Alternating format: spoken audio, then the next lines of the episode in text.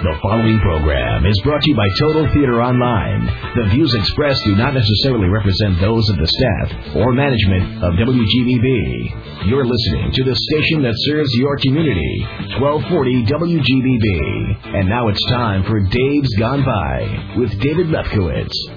Well, there goes the neighborhood. Welcome, everybody to the 108th edition of Dave's Gone By. On this December 30th, 2004, hope you all had great Hanukkahs, Christmases, Kwanzas, Festivuses. I'm so thrilled that uh, Festivus is catching on. It is, of course, a non-holiday started by George Costanza's father on Seinfeld, in the um, Jerry Stiller character. He invented it when he was a child because he was sick of Christmas craziness at the mall bickering at the store over toys. He said there has to be a better way. So kind of like the guy who invented Kwanzaa, Frank Costanza came up with Festivus. Actually, one of the writers did it for real, and then and then wrote about it in the show. And it's a pretty simple holiday. Instead of a tree or a flag, everybody puts up a bare aluminum pole. There's no lights, no tinsel, no manufactured seasonal cheer. According to the New York Times, there are just two rituals accusing others of being a disappointment, and the holiday isn't over until someone wrestles the head of the family to the floor. And people are really taking to this holiday, which has the slogan, A Festivus for the rest of us. The Times interviewed real folks who went out to Home Depot and bought aluminum poles to stick in the ground. And they have to be aluminum by the way. That's one of the few prerequisites. And I think it's great for people who are either not Jewish or Christian, which I'll bet is a far bigger group than the right wing W crowd will ever realize, and even for people who are Christian and Jewish. Festivus is a non religio specifico occasion. No baggage. You don't have to spend hours with relatives. You don't have to sit in church all night. You don't have to tip anybody and there are no Festivus carols playing at the supermarket. I mean, you want to listen to the radio? Fine. It's your Festivus. Make the most of it. And the New York Times story points out that because there isn't this long, tangled history, uh, because you don't actually have to believe anything. Festivus isn't a phony humanitarian love fest. In fact, Festivus calls for a deep and abiding apathy toward your fellow man it has more broad-based appeal than, say, the holiday they do on the OC. Oh, oh, and I am so steamed about that. I'm sure you've heard of it. They've got some kind of intermarriage family on the show. So rather than choose Hanukkah or Christmas to celebrate, they lump them both together as Chrismukkah, which is a funny idea. In fact, it was my funny idea 15 years ago. I realize you can't sue for the property of a punchline, much as that great clown Donald Trump found out when he couldn't trademark You're Fired. And granted, I was ranting against the idea. My Chrismukkah joke was about the bastardization of the holidays, and more specifically, the secularization of Hanukkah. On the OC, I take it, they're tongue in cheek about it, but they also take it semi seriously as a holiday. My holiday!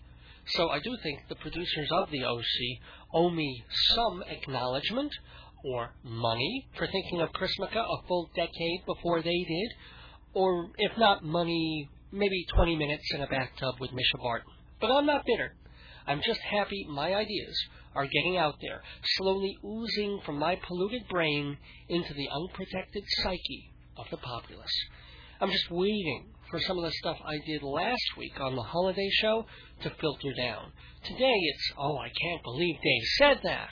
In 2014, some cable TV show will have a gay couple hanging dildos from a Christmas tree and singing carols about a child molesting Santa from New Jersey. Will I get the credit then? Probably not, but if I can add just a pinch of arsenic to the frankincense and myrrh of the moment, it will have all been worthwhile. And as I said at the end of the show last week, much as I'm a curmudgeon and a Grinch around Christmas, I'm not quite so cynical about New Year's Day, even though that's based, tangentially at least, around the same events as Christmas. As a Jew, I celebrate Rosh Hashanah, the Jewish New Year, which on first glance is way more arbitrary than the Christian calendar. An important rabbi in 359 AD set down the whole Jewish timeline, which, according to him, started at 3759 BC. What happened in that year? I have no idea. Now, when I was little and I hadn't taken any science classes, I just assumed that was the date the universe was created. 5,000 years seemed like a long time back then. So it was simple enough for my nine year old mind to think, okay, the last 1,000 years went from the Middle Ages to like now. The thousand years before that was feudalism and everybody living in mud huts and castles.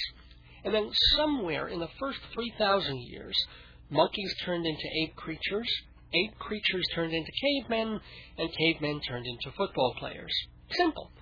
Then, when science came along to convolute things for me, the rabbis at my Hebrew school stayed one step ahead of us. They said, well, yes, it doesn't matter what scientists say about dinosaurs being around 50,000 years ago. The universe is 5,700 years old. But who knows how long a year lasted in the beginning of creation? In other words, a year back when Moses was alive could have been the equivalent of a million years now, which kind of made sense to me when I first heard it. If our 5,000 years was actually 50 million years, then sure, that's enough time for amoebas to become fish, for fish to grow legs, and for legs to start wearing Nikes. But the logic only goes so far, because let's say one biblical year was actually our equivalent of a hundred modern years. You start to figure Wait a minute. That's a damn long day. That means each of those days back then was 2,400 hours long. How'd you like to be working at a job you hated in Jewish calendar year 106? You get up in the morning, you hit the office, make coffee, and you're going to be at the office that day for the next 800 hours. Oh, sure. You get a 20 hour lunch break, two and a half hours here and there to smoke a cigarette, and you're home in time for Jeopardy, which lasts a hundred hours. And of course, what really doesn't jibe is how all those people from the Old Testament lived for centuries. Methuselah, 969 years. But he wasn't the only one. There were there were dudes in the Bible living five, six, eight hundred years. Noah, he spent a month on an ark with everything from harmless bunny rabbits to one assumes poisonous snakes and cranky elephants and he lived to 205. Now, biblical scholars like to point to the flood as being the deal breaker. Before the flood, the average life expectancy was in the upper 800s. After the flood, you had to be planning a will once you passed like 170. But then again, old Moses only made it to 70. So maybe there was some radiation leaking off those pyramids or something. Anyway, none of the numbers add up. If one year was equal to a hundred or a thousand, then the guys who lived a thousand years really lived a hundred thousand years, which must have made their health insurance costs astronomical. But what if we reverse it? And the ages were correct as we know them, only a year was much less than a year. If a year back then was only a month, then Methuselah only lived to his early 80s. Well, that sounds very possible. But then, how do you squeeze in everything from the Big Bang to iPods in 5,000 years that were actually only 400 years? It makes my head hurt. Is it any wonder the Hebrew calendar doesn't last the same amount of days each year? And sometimes, I swear to God, sometimes they add an extra month. Elul 2. How would you like to be born on the second Thursday of Elul 2? Gee, Morty, don't you have a birthday coming up? I don't know, in a couple of years. I have to check my freaking almanac. But to be fair, the Hebrew calendar does revolve around the moon and all its cycles, which actually makes it somewhat more precise than the Gregorian one, especially since the Hebrew calendar gets to add or drop days if they're a little off. Rabbi, Shavuos is coming in the middle of winter. Really? All right, put in Elul too. But of course, the Christian calendar is no better because it's based on an arguably mythical premise. Jesus was born in the year zero, or is it one? Well, he died in 33, so I guess it was the odds. Anyway, the calendar we all use didn't become standard until Pope Gregory decreed it in the 1500s. Before that, Julius Caesar had concocted the Julian calendar, which was pretty much the same, except every 128 years, you lost a day. Now, our Gregorian calendar is a, a bit more exact, but why do we have to uh, have a leap year every four years? Not to mention this turning the clock back, turning the clock forward nonsense.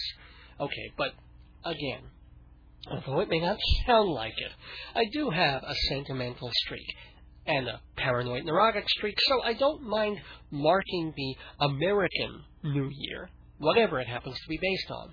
And though the day itself is no different from all the other days, it does come at the solstice festivus time, when we all need a little winter cheering up, and it does come as a badge of survival to all of us who made it through the past 365 or six days. I mean, on a very basic level, millions of people died last year. Natural causes, unnatural causes, all over the world. I mean, look at Asia this week. Millions of people keeled over and joined Jesus, Moses, and Pope Gregory in the spirit world. If you are listening to this program tonight, congratulations. You didn't die. Now, granted, it's only December 30th. There is one more day before New Year's, so, you know, take it easy. Don't do any heavy lifting. But if you don't think you have anything to be grateful for, or if you keep wondering what's the big deal about tearing the top sheet off your Morton M. Haves mini desk calendar, well, stick around till later in the show. Because just as I did last year, I'm going to come up with a bunch of reasons to be cheerful, to paraphrase Ian Dury, reasons to be grateful we were there to live through, to witness, and to appreciate 2004. Of course, we all know the bad stuff Iraq, the MTA fare hike, gas and oil prices, Bush and Company back in the White House, and maybe someone you know did die this year, or there was a medical problem or a financial disaster. And maybe you won't agree that all the things I'm going to list were good things in the year gone by. But I'm sure you could make your own list and check it twice and be reminded of the events, both naughty and nice, that gave you pleasure and comfort and excitement and plain old curiosity over the past 52 weeks. Things to hold on to just in case the next 52 weeks turn out to be worse. I'm sure one guy who's both depressed and counting his blessings is Dick Clark. Wasn't it just a couple of years ago he was the world's oldest teenager? He had barely aged a day. I mean, he was in his 50s, but he looked 23. Okay, so age caught up with him a little bit. Everybody gets older sometimes, but a stroke? I mean, did you realize he was 75? And Clark won't be up to doing the uh, Rockin' New Year's Eve in Times Square this year. They've asked Regis to fill in for him.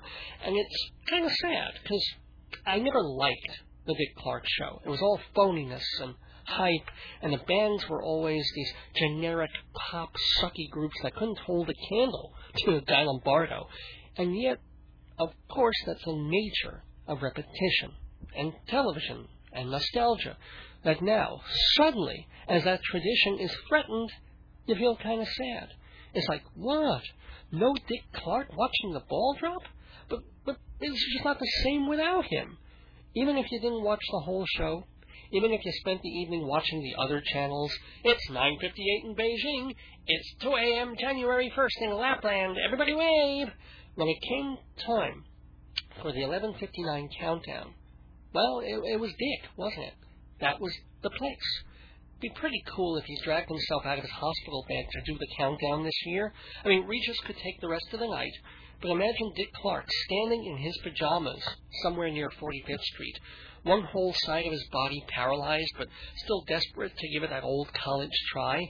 59, 58, 57, it's coming down, 43, 42, 41. I can't feel my hip bone. 29, 28, 27. And don't forget, at 12.30, a musical medley by Duran Duran and Bon Jovi. 18, 17, 16. Did I take my pill? Could somebody give me my pill? Five, four, three, two, one. Happy Valentine's Day! Well, No, that's just cruel. We all hope Dick Clark has a full recovery and gets to do the New Year's thing next year. Or if he's not up to it, maybe they'll give him a lighter assignment. Countdown to Yom Kippur with Dick Clark.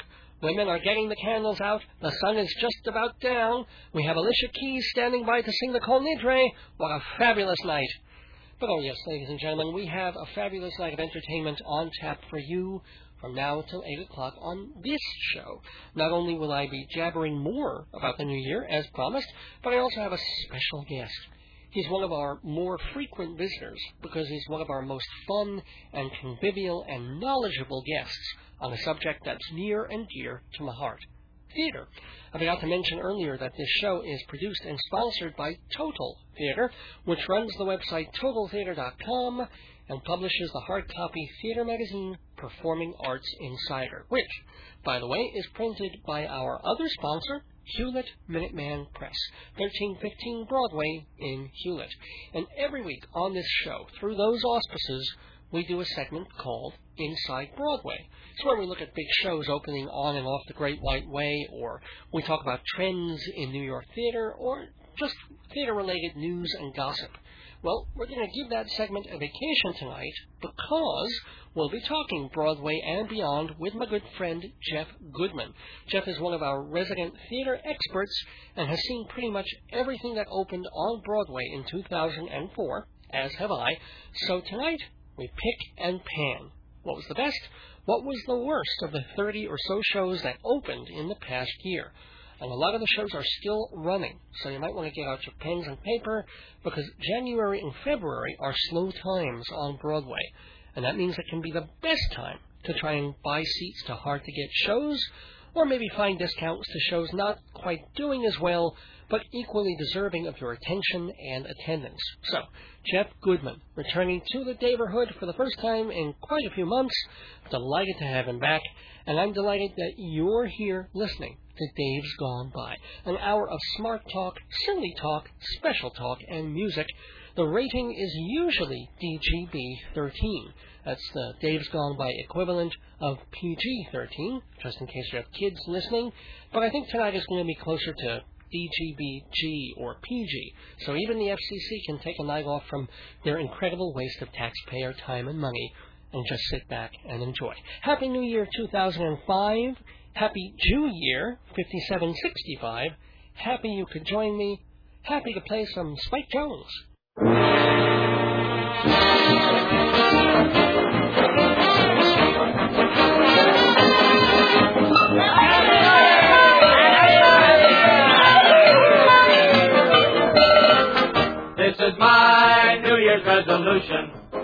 When my mother-in-law begins to yell and shout, through the window I would like to throw her out. But I resolve not to do it, here is why. I'm afraid of hitting someone passing by. This is my New Year's resolution. When I'm at the movies watching A Love Scene, and the lady's hat is blocking half the screen, I resolve not to shout, take off that hat. I'll remove it gently with a baseball bat. This is my New Year's resolution. I need more Dave. Oh, I hear that all the time. Once a week is not enough, but you can get all the Dave you want on CD. Dozens of complete episodes, just $14 per disc, shipping and handling included. Add one more dollar for a personal autograph. Dave's Gone By CDs come with jewel cases, photos, liner notes, makes a great gift. So for more info, check our website or email davesgoneby at AOL.com and ask for the CD list. Thanks, Dave! Okay, so your business proposal has been typed, proofread, photoshopped, and given a nice cover. Now, all you need is 20 spiral bound copies, plus a thousand copies of your latest brochure on special paper. Your Xerox can't do it. Your mailroom can't do it. Hewlett Minuteman Press can do it all. Your one stop printing shop. Minuteman, 1315 Broadway in Hewlett, open six days a week, 10% off for Dave's Gone By listeners. Family owned Minuteman. Their service can't be duplicated. And Dave Lefkowitz is here for the play-by-play, the play-by-play-by-play by Dave in his book of plays, Marriage, Babies, and the End of the World.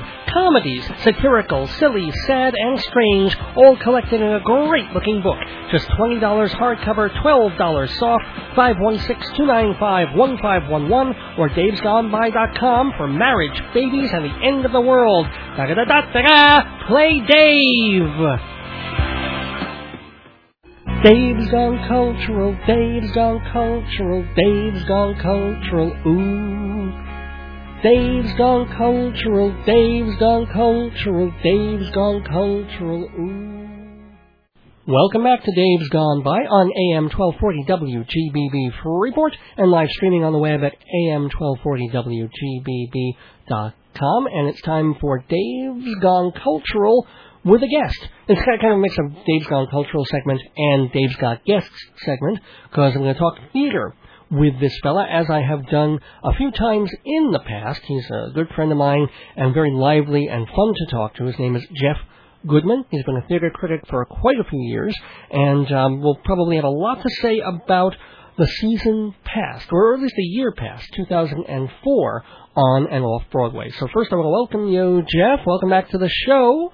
Hi, I feel so lively. No, no, I'm kidding. oh, come on, come on. You're you're Mr. Jovial. And what do you feel jovial about from from the 2004 season, like on Broadway or off? What were some of the things you liked and didn't? Well, the last season, but it wasn't from last year. I, I still feel jovial. It's a, I'm not, I'm having an Avenue Q hangover. Really, still from, from that that brilliant uh, victory. It was a really well orchestrated victory too, as far was, as their it marketing. Ran, they ran it just like the Oscars victories. They Yeah. really advertised for it. Although I think they did it as a joke. Well, they they knew they had to do something kind of different, and they had to be they had to look hipper than thou, you know, mm-hmm. and, and cooler, and, and they kind of wanted to be cute about it because at first they probably didn't think they had a shot in hell. And No. then when people really started loving the show, Avenue Q, they said, "Wait a minute, this could really snowball," and it did. Yeah.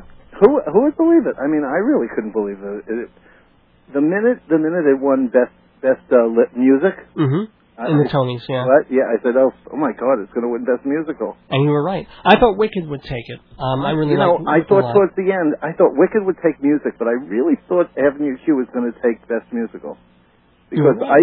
I thought of it and I said, you know, people usually vote with what you know the best musical to them is the one they had the most fun in. And yeah, a lot of people really felt as as delight. I thought Wicked was pretty spectacular just to see, and I liked some of the music. But but Avenue Q was in a way just such lighthearted, hilarious fun. hmm And people, as I said, vote with your heart, and people did. They, they really got got through like all the spectacle and said, you know what, Avenue Q was really cute, was really cool. Um, what what else did you see that you really liked? Uh, Les, I'm trying to think what's open that I. Well, I'll, I'll give I'll run down sort of the list of the Broadway openings. you know There aren't that you know- many of them. Uh, yeah. I, one of the things I really liked that I, I thought was it's, a, it's I didn't like it for anything else other than great direction hmm was Dracula. Oh, okay. I thought it had great direction and like, you know, I think when Des McAnuff does something, you have to go see it. But Yeah. you know, just like they have him floating, he doesn't have to float, but he got him to float. You know, and then all the flying. I thought that was done really well. It was. I wouldn't say it was a good musical, but I think they trashed it so completely. The critics did, Well, without really appreciating the fact that it wasn't bad. It well, wasn't good, but not a good musical. well, what, well, what's and wrong and what they really did is they kind of screwed with the story. It kind of got boring. Yeah, well, Except, you know, you loved Renfield, and then of course he dies. You know, halfway through the show, one of your favorite characters dies. Not a good thing. not, and you don't really care that much about the women, even though you No. get to see them naked, which is kind of a neat No. thing. But it doesn't. You don't really like, oh, you know, which they, hurts, They were totally unappealing, the women. Right? And then the man, I, you know, I think Jonathan Harker was interesting. Yeah. They made him interesting, but the way they changed the storyline didn't work either. What about the score? Do you remember any songs from Dracula? Nothing. Yeah. Uh, me too. Absolutely nothing. Something about biting your neck and something about blood. All right. Well, did you see the musical Brooklyn? yes. And Talk about feeling cold uh and not caring about the characters. I thought I thought the uh, see there I thought the acting was supreme. I, I really liked the the cast was so talented. The problem is you could care less about their characters, and all you did is go out and sing the costumes. your your other job is that you do parties and things and, and catering with balloons and flowers and what, what what is the actual what is that called? It's called Fancy Schmancy. Fancy we don't Sch- do flowers, but we do everything else. So We are Like- the bar mitzvah mavens. The bar mitzvah maidens, fancy schmancy. How can people find out about that? They can call us at 516 797 3229. Thanks so much for the plug. Oh, you're, you're so welcome. And I also want to just make it clear that you know about design things and elements like that and creating stuff. So when you see the, the clever costumes in, in Brooklyn, it's, That's it's true. on another level too. Well, that's, you know, what do you think sparks my creativity is watching all these other people's creativity. Let me ask you about uh, some of the revival musicals that have come through over the past. Actually, they're pretty recent too. We've had, Yeah. um, first of all, La Cage came back, La Cage aux Folles. Now that, I want to hear what you have to say about that for just one second first, because I have a very interesting take on that and no one else puts on it. Well, I saw the the original edition. It was it was kind of late in the run, and I wasn't. I had not seen much of Broadway back then, it was 20 years ago or so, and so I thought it was okay. I thought it was cute, and I liked the musical itself a lot better this time. I think uh, when you see so much more over the years, and you see what everybody's been doing, and I sat there and I was like, you know, Jerry Herman really, really knows what he's doing when he's making a musical. But he just repeats the same four songs over and over and over. Yes, uh, that bothered me. It bothered me that um, uh, I always thought that "I Am What I Am" was just one standalone song, and then you realize he opens the show with the same melody, and then it comes back with the Cagelles. You know, he could have written one or two more songs, Oh, but the show itself has a certain something. It's a Jerry Herman-ness. Right. Um, now I'll tell you what I was going to say. Yeah, you yeah. didn't pick up on what I. Well, again, I picked up on design work. My year has been of just theater design. I didn't think the design uh, for for La Cage was particularly. Not the costumes were okay, but I, I didn't like the sets. But uh, the thing that hit me first Uh huh. was, oh man, this is just like a, it was touring company sets. Yeah. It was horrible sets.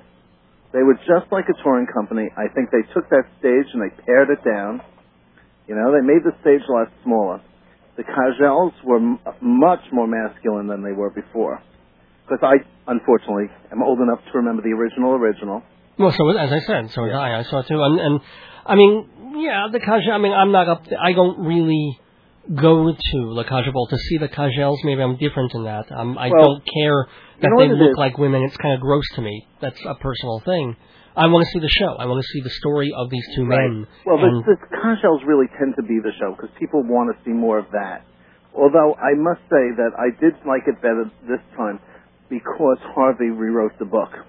did he really? Yes, because in the first thing that, and, and he rewrote exactly what I hated about the first. The Which first was? Time. If you've seen the movie, the the the French movie, Yes. okay, the character of the maid is fantastic. The first time around, that character was like almost completely obliterated. He had like three lines in the whole show, and he incorporates the maid a lot more. Oh, oh, okay. Yeah, I mean, I didn't think the maid was that funny, quite honestly. Oh, the maid. Uh, the maid is a very pivotal role. I, I think it's because it's he is so out there and and he says whatever. Yeah, I think, but I think a different actor could make even more of it than this particular one did. I, I, thought he did. I really thought he did this one did fine. The other thing that struck me is that originally, as soon as he came out on stage, I thought Daniel Davis. I kept thinking Gene Barry. Okay? Oh, yeah. However, after I got into the show, Daniel Davis made it his own, and he is spectacular in it. He's a very good. I mean, they're both. And Gary Beach is. is Gary Beach, I was a little disappointed in because he he made Zaza a little bit too internal. You know what I mean? Especially I am what I am. He didn't come out with that big I am telling you number. You know what I mean? Mm. He, I like the way he began it, but then when he pushed it, I didn't quite buy it. because you didn't buy it because he he he wasn't so overtly upset. Oh well, no, I could see. I no, just I, I, I I, that. I would much rather have seen Zaza be more open. You know what I mean? Well, okay. Let me let, And before more we, flamboyant. before we spend all our time on La Cage, let, let's go to another couple of shows because this is kind of a year-end wrap-up. Well, we thingy. also had the revival of Pacific Overtures, which I loved. Uh-huh. Um, did you see the original Pacific Overtures? Yeah. Uh, no, no, no. You did not. So, so you came to this one as I did, kind of clean. And um, what was it specifically about Pacific Overtures that you liked Well, so first of all, I think it's Sondheim's greatest undone musical. Two between because it's undone by some book problems in the second act, or undone that nobody no, undone because no one ever produces it. Yeah. It's, Okay. it's this and anyone can whistle, or it's Hmm. too great undone. Okay. But I think it has brilliant music, and I don't think the second act has a problem. Do you? Yeah, I do. What do I, I think? think we we get so we we get into at first that fisherman and his wife, and she's as you say, there's a character who would be really interesting who disappears very early into the show, and we start following him, but the the musical itself is so segmented. Bookwise, you know, we go from here to here. It, it's sort of an overview from a crane shot of what's I don't happening in Japan. I think what happens is the first act is the slowness of the old Japan. Oh yeah, oh yeah. And and until you know the, the Americans came, and they thought they got rid of them. And the second act shows you everything moves so fast after everyone industrialized it. But I still lost the through line of that guy who was who went from a nobody to being Shogun and the Fisherman. yeah, and then then you know suddenly he they're changing things and years Well, pass no, and they they kill have each other. bowler It's, like. Bowler hats a very good number. It's done very well for this. it's done well, but I, I'm I'm not saying that it's this production that has this problem. I have a feeling that the, the show as a whole has this weird kind of wants to be two things at once, and not just wants to be about Japan and then wants to tell the story as if it were Japanese. Mm-hmm. I'm saying it wants to be this overview of all the events that happened and Yeah. tell the intimate stories. And the intimate stories just get confused and kind of kind of Well, lost. All I could say is, I I don't see the problem with with all that. But what I what I did see was a brilliant production. I thought I thought someone in a tree really moved me this time.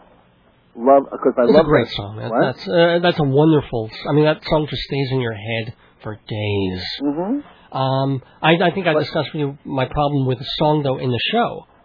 Um, the fact that as great a song as it is, what really happens is you have two guys. It, it, it's all about a, a, the beginning meeting of the Japanese and Commodore Perry's people, and um, what, something goes on in a tent where they're obviously arguing or trying to make a treaty or just being cordial or whatever they're doing. And the only report we get on that is from two people who happen to be outside the hut. One was in a tree and one was watching from. That's what makes it so interesting because before the whole see it's set up by the the um, narrator character hmm tells you that there's no record of what was done because it was done for no reason. It was just done to let them come and go. Well, yeah, So there was no records kept. but but the thing, the the only problem that uh, with the song for me was as brilliant a, an idea of it as it is, because one guy can see everything that's going on, but he can't hear a word. And they put it together. And the other person, right? He heard everything, but he, but they don't. They spend a lot of the song just saying, "I saw it, I saw it, I heard it, I heard it." No. But they tell us very, very little of what they actually saw and heard. But you don't, you what don't all they could much. do is tell you what they saw and heard. He goes, someone someone reads a list from a box, and the other guy says someone speaks of laws. You know what I mean? Yeah, I guess. I guess. So- you just figure there's going to be something more that they tell you, and but they say one or two little things, and then suddenly it's back to you know I'm someone in a tree. I was someone in a tree. I was someone watching from Well, here. that's the song. Yeah. What do you want? Anywho, what do you But, think of? but what I did like is Yeah. in, in the first act, when the fisherman and his wife are walking home before, you know, when he thinks he's doomed. Yeah. I thought that was just lovely. Oh yeah, there, there's a couple of beautiful I mean, songs in there. there. There's no other way, and um, Right. Pretty Lady is is a, a Pretty Lady, I thought was a okay, scary song, but yeah. but it was but it was kind of done to frighten you. Well, they were- it is. They, they turn into rapists well, almost. They're stopped in their tracks. oh yeah. Um, Uh, Fiddler on the. Roof. Let, let's move to Fiddler. Fiddler, Yeah. not a great revival. I How come? I did you think it was a great revival? Great revival, no, but Fiddler always is Fiddler. Fiddler's Fiddler, and that's fine. But, But what, what was missing then? A Energy. great caveat. What? Sorry, energy. energy, and Okay. and they and they, you know, certain things is so funny because when when you you screw around with my favorite stuff, you, you don't win. You know, like when they take Grandma's title and don't make her interesting. Hmm, very, Okay. very bad move. You know, I don't even remember the. the when the Tailor has more energy, it's heavier. Well, I didn't like Muggle. I thought he was hamming and and going, you know, But, completely he- berserk. but it needed the it needed the energy in this thing. Now, what's happening coming up is very interesting. Oh, tell me. I mean, yes, I've, Harvey I've mentioned Firestein this is heavier. with Andrea Martin as I Golda. know. I can't. I hope they'll let us back in because my gosh, I would not miss that. No, me neither. Oh my god! I mean, uh, you? The only song he could pull off, I think, is "Do You Love Me." But, yeah, but Because of Why? What? he'll be singing that to Muggle, you know. Yeah, right. hey, what about some of the plays that opened um, in the past season? Did well, you see Gem the, of the Ocean, I thought was terrific. the the August Wilson play, Gem of the Ocean? One of his best, or middle, or what? I think one of his best Because because it was interesting. It told the it told the story. It told about the period. See, he did exactly what he wanted to do with his. I don't know, a trilogy, three plays a trilogy. What's ten plays? A decalogue, I guess. A decalogue, okay. But it did what he wanted with his decalogue. And I thought Felicia Rashad, even though I don't think they'll ever give her a Tony Award again, Well, she deserved it more for this. You're right. Than this, she was unre- almost unrecognizable. She was really cool in this. she was terrific. What did you think of uh, Democracy? I thought you were. Were, were you the board one? Democracy, I was, I I liked it. Mm-hmm. However, I think it's a very tough sell. To, you know, I didn't love it. I thought it was interesting because of the whole idea. Because I really didn't know about that controversy. Because in America, we're kind of insulated from those kind of things. But I think I, I should mention it's about Herr Willy Brandt in, in Germany and his incredible.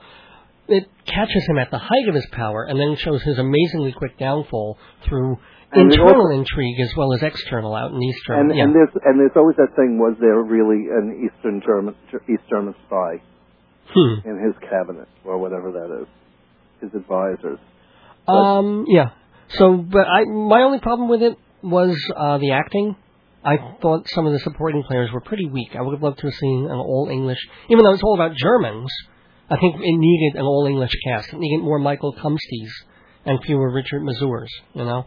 Mm-hmm. Um. And what about Twelve Angry Men? Twelve Angry Men was a brilliant revival.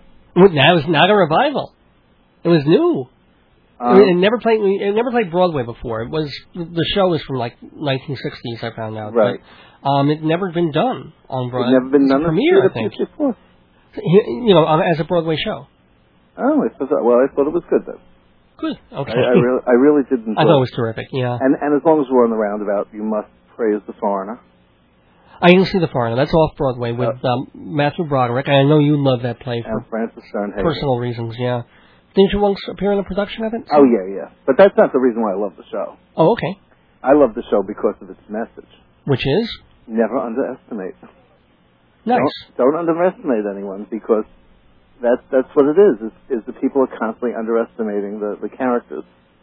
Let's. and Yeah. they may not actually do what they seem to do, but they but what they what they are doing is it's it's so convoluted. You have to see it, you know, because they don't. It's not like they're accomplishing what they actually look like they're accomplishing, cool. but it's but they still are underestimated, and the power of several underestimated people beats a lot of things. If uh, well, we thought so in, in December uh, on November second, but anywho, um, couple of quick questions. Let, us just close this with a But you couple must of. go see that. That's the foreigner um, at the roundabout. The one person shows that open. There have been a few of them. It, it was Um, like good, better, terrible. Okay, fine. Seven Hundred Sundays, the Billy Crystal. Loved it. Loved it too. Probably the best thing. Uh, uh, that best one person show this season. And what did you think of Whoopi's return? Whoopi hmm could do without her. Really? I loved the first. I loved the first half hour yeah. when through her. um I forget the character's name. The the Fon- it's not Fontaine. It is Fontaine, Fontaine. yeah. Yeah. through Fontaine, she is gives her own point of view of of her political points of view, uh, but her other characters fall. They just go on too long. There's Hmm. too much talk of tampons, and Oh. You know? Yeah. I guess you're all up in it, aren't you? I don't know. I don't even know what that means.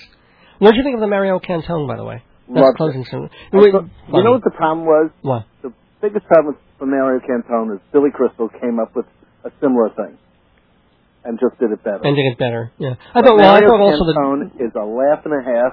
Yeah. He is. I would uh, certainly pay to see that, see him, as He- long you know with fresh material. Yeah, he had me rolling, except for like the Liza and Judy stuff. That just went on and on. But the other Yeah. stuff, just uh, there were times when I was really. Also with Crystal, with Crystal, there were times I was hurting that kind of laughter. Where please don't tell a joke for ten seconds so I can catch my breath, kind of Right. laughing. So that's that's pretty. Well, so, I don't know. If, no, a lot of Billy Crystal's stuff was about his family, and and some was very sad, and some was very funny. Oh yeah, that that made it great too. In the second, I, I think it's a little too long, but but there were things like he did that barbecue, the mime barbecue, Oh yeah. where it seems like it's just going to be uh, kind of cute, kind of, and then he just goes on with it, and literally, uh, again, you know, aching with Oh, yeah. laughter. But, so, but he's a lot of the stuff you've seen before. oh yeah, I mean, I knew about the uh, his talking penis. No, now, now, he's been doing that for 15 years. But it's it all worked together. It was a great Yeah. show. It, it really did. It it it put together some of his old stuff, like the birth of the baby. Right. He's done that before, but it's just this. He puts together some of his acts, and it all is about his life, which is very interesting. Oh, sure. I mean, his his whole all the jazz people that his Oh, grandfather, his God. father knew, and Who would ever think the first person he went to uh, see a movie with was um, was Billie Holiday. He sat on Billy, uh, you know, next to on Billy, Billie Holiday's lap watching a movie, uh, who could believe? and he didn't turn into a strange fruit. But you know, Jeff, Jeff Goodman. Last question: What are you really looking forward to seeing uh, on or off Broadway in 2005? oh, Spamalot. Spamalot, yes. That, that's turning into as hot a ticket as the producers over in Chicago, by the way. Yes. So they're really I think, who knows? Well, you know, it's sold out for the first two months of its run already. oh my gosh! It's to. Re- it's probably going to recoup its investment before it opens. So, any others besides uh, the Monty Python Spamalot I think that um, that you're looking Dirty for? Rotten Scandals is. Scoundrels, right? Yeah. Scoundrels, I mean. Um, I, uh, You know what I'm waiting for? The revival of um, what's the one about the women in the um getting their hair done? Oh, Steel Magnolias. Yes. That'll be the first Broadway production of it. It was Yeah. off Broadway 20 years or 15 Well, years kind ago. of following in the footsteps of Little Shop. Sure. Um, there's there's a whole lot of interesting stuff coming up. All right. Uh, Well, I hope you'll be there to track it with us now and again on this radio program. I want to remind folks that I'm talking to Jeff Goodman, who uh, can do your party stuff and fancy schmancy balloon stuff by calling 516, what's the number? Seven nine seven Mm-hmm. three two two nine. 3229. And I should also, you are a legitimate published theater critic. I just can't tell people where you write for because it's generally under a pseudonym. Very very secret. Belly secret, but uh, you, you, as as everybody can tell, you know your theater, you love your theater, and you're you're great fun to talk to. And you know what I do best? What's that? I do bar mitzvahs that are themes with Broadway. the of best. course, Broadway themed bar mitzvahs. Can you imagine? Well, if if I ever have a kid, I want you to do a, a night mother bar mitzvah for him. Oh, good lord. like put little shotguns on all the tables. With Brenda Blessing. Everybody gets salty, uh, you know, hot chocolate. It'd be really cool. Jeff Goodman, happy New Year to you. And Thank you. Happy 2005. thanks. Have a, uh, thanks for visiting the neighborhood. Always my pleasure. If you love Broadway, off-Broadway, cabaret, opera, and dance, isn't it time you subscribe to Performing Arts Insider, the ultimate guide to everything on the stages of New York? Listings, reviews, box office and production news, even Broadway rumors. To subscribe or get a sample issue, call 516-295-1511, 516-295-1511, or go to TotalTheater.com and click on Performing Arts Insider.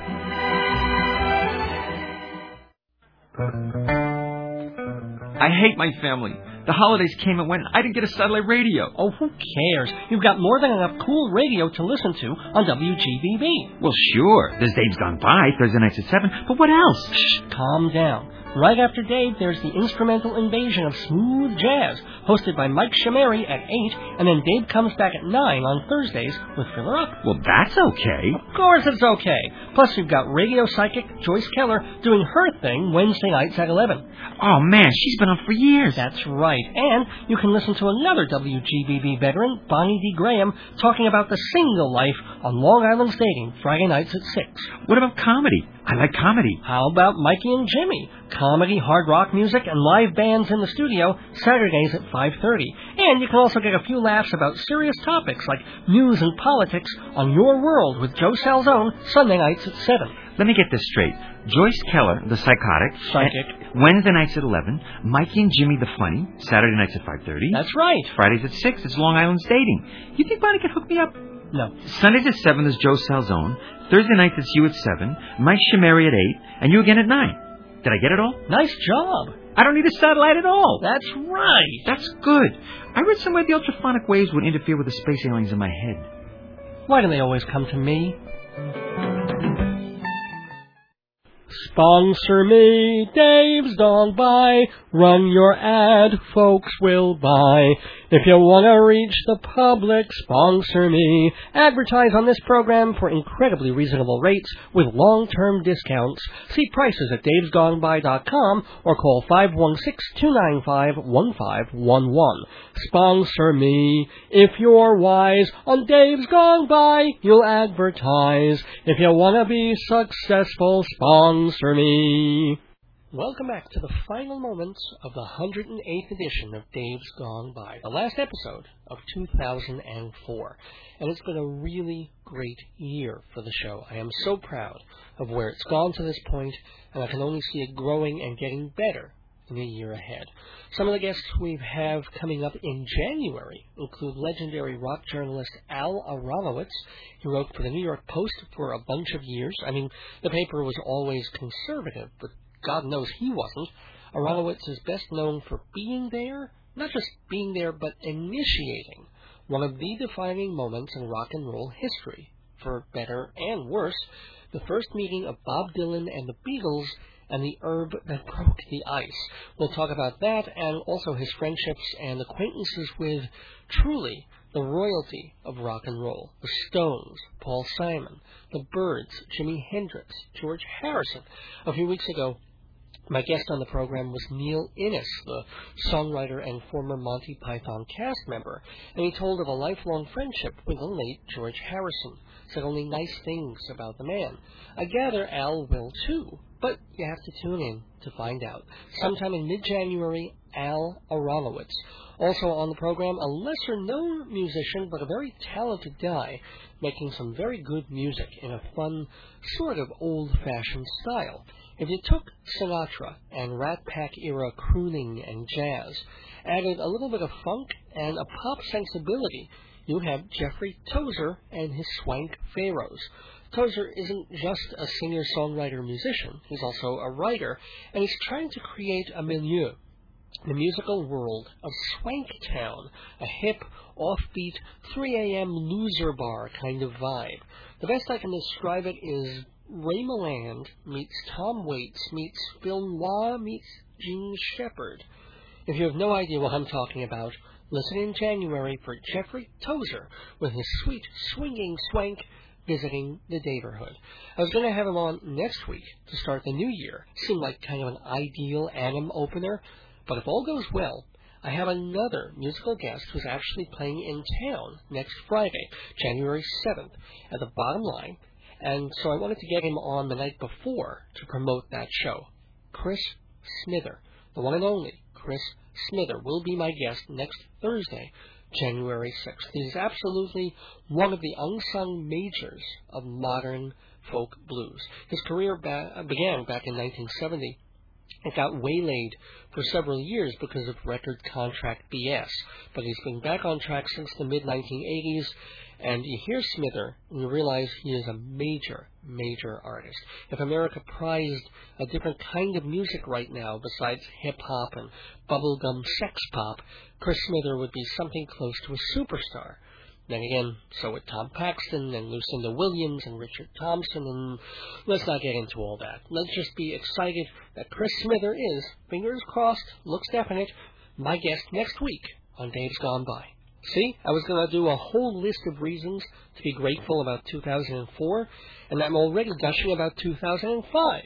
But okay, a promise is a promise, and as I said at the top of the show, whatever went wrong in the past year, and we can all list a bunch, there were a lot of reasons to be thankful too. Now, my reasons might not be your reasons, but you could do worse than taking a few minutes and coming up with your own list. Anyway, let me start with show stuff. My sponsors, of course, Hewlett Minuteman Press. They're great to work with. They do a terrific job, and they give my listeners a 10% discount. They help support the show. Happy New Year to the Toron family, who has run Minuteman since the 1970s. Much success in 2005. I'm also grateful to Total Theater and Performing Arts Insider for their support, with a special shout out to Richmond Shepard, the co-publisher of Performing Arts Insider, who's always making helpful suggestions and really being a big supporter of what I do. I'm grateful to the cool folks at the radio station who have welcomed me and nurtured me here. I started 2004 as the host of one radio program on WGBB. I've ended it as the host of two shows, Dave's Gone By and Filler Up, which happens at 9 o'clock tonight. It's an hour of music, just music. And the theme tonight? What else? New Year's. We'll hear songs about New Year's Eve, New Year's Day, hopes, regrets, and everything in between. From the Sundays, Tori Amos, Counting Crows, Loudon Wainwright III, Spike Jones, and Sandy Denny, among others. That's tonight at 9, right after Mike Chameri's instrumental invasion of smooth jazz, which is up next. It is his 25th show already, so happy anniversary to Mike and I'm grateful to him for promoting my program and putting a link on his website to mine, davesgoneby.com. And uh, the other show hosts who give me a nod, like Bonnie D. Graham on Friday nights with Long Island Dating. Jimmy of the Mikey and Jimmy Show, Saturday nights at 5.30. Joyce Keller, Radio Psychic. I wonder what she's predicting for 05. Catch her Wednesday nights at 11. And my good pal Joe Salzone. Hope he's feeling better. I filled in for him at the station as a board op last Monday, but catch his regular show Sunday nights at 7. It has undergone a name change. It's now called World View. It's going to be taking a more global look at news and politics. Joe has been maturing and improving as a talk show host which just means he's become more liberal, but he's also gotten really good at being impartial and objective in debates and political discussions. And I should add that weeks ago on this program, Joe made the announcement that he's been battling multiple sclerosis, so he has had a tough year in many ways. He's in remission, however, so I certainly hope the promise of a new year brings good health to my good friend. And again, to the other engineers at GBB, Dennis the Curry Kid, Trevor, Stan, who, who just had a brief hospital sojourn, and program director Tom Ross, of course, who put together that nice party for GBB's 80th anniversary three weeks ago, and station manager Jeff Lowe, who basically lets me do my thing, doesn't try to change or censor or reshape or move the show, and I hope the response to the program has validated that approach, which is why I'm grateful to you, the listeners, for your emails, your letters, your phone calls. To hear someone say, Oh, yeah, I saw you on cable TV. Hey, I heard your show. It was pretty funny. These things make such a difference to a broadcaster. You really can't imagine how satisfying positive feedback is to a rampant egotist like myself. Other reasons 2004 was not, all in all, a bad year little things like piecing together the puzzle of a good movie like Eternal Sunshine of the Spotless Mind, or just being amazed at the brilliance of Ricky Gervais and his show The Office, which takes the comedy of embarrassment and awkward moments to magnificent levels. You can't bear to watch, yet you can't help but watch. The Simpsons, reruns of The Family Guy, reruns of The Odd Couple back on Channel 11 the death of Yasser Arafat, which just may do more for peace in the Middle East than a thousand summits put together.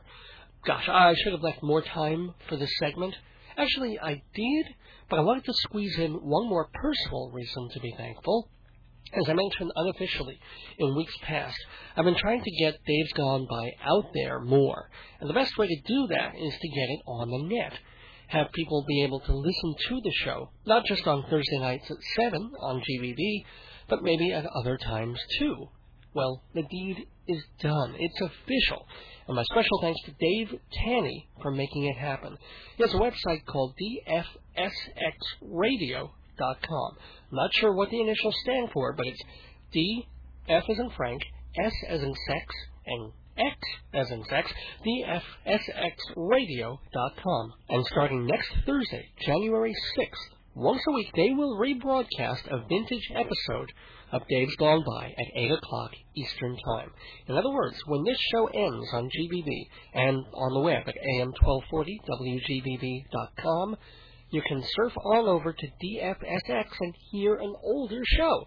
And in fact, they're also going to play it again at 11. I'll put their direct link on my website, so if you're at the computer, you can really make it an all Dave night.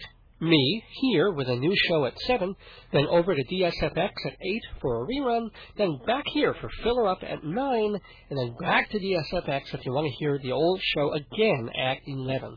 Sounds confusing? I'll explain more next week, but yes, it's a done deal. More Dave, more, more, more. And conceited as it sounds, why wouldn't I be grateful for that? Though I must save my highest gratitude for my family and friends, of course, my aunts, my uncles and cousins, my mom and dad, my in-laws, my beloved dogs and frogs and potatoes, and most of all, my greatest gift in 2004, as she has been since 1996, Joyce, my friend, my love, my wife. Happy New Year, everybody. See you next week, January 6th, 2005, right here, 7 o'clock, for a new edition of Dave's Gone By with my special guest, Chris Smither. Until then, don't miss your days going by. Good night, take a cup of kindness, and gone by. sky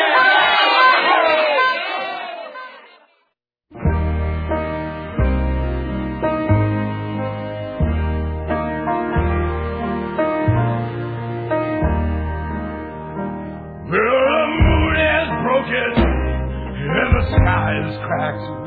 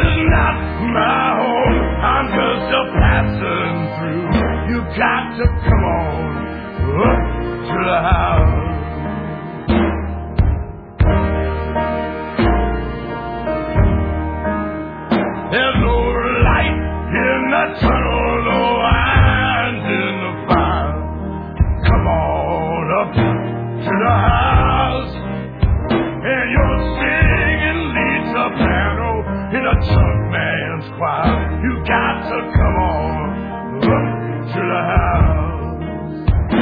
Doesn't life seem nasty? Come on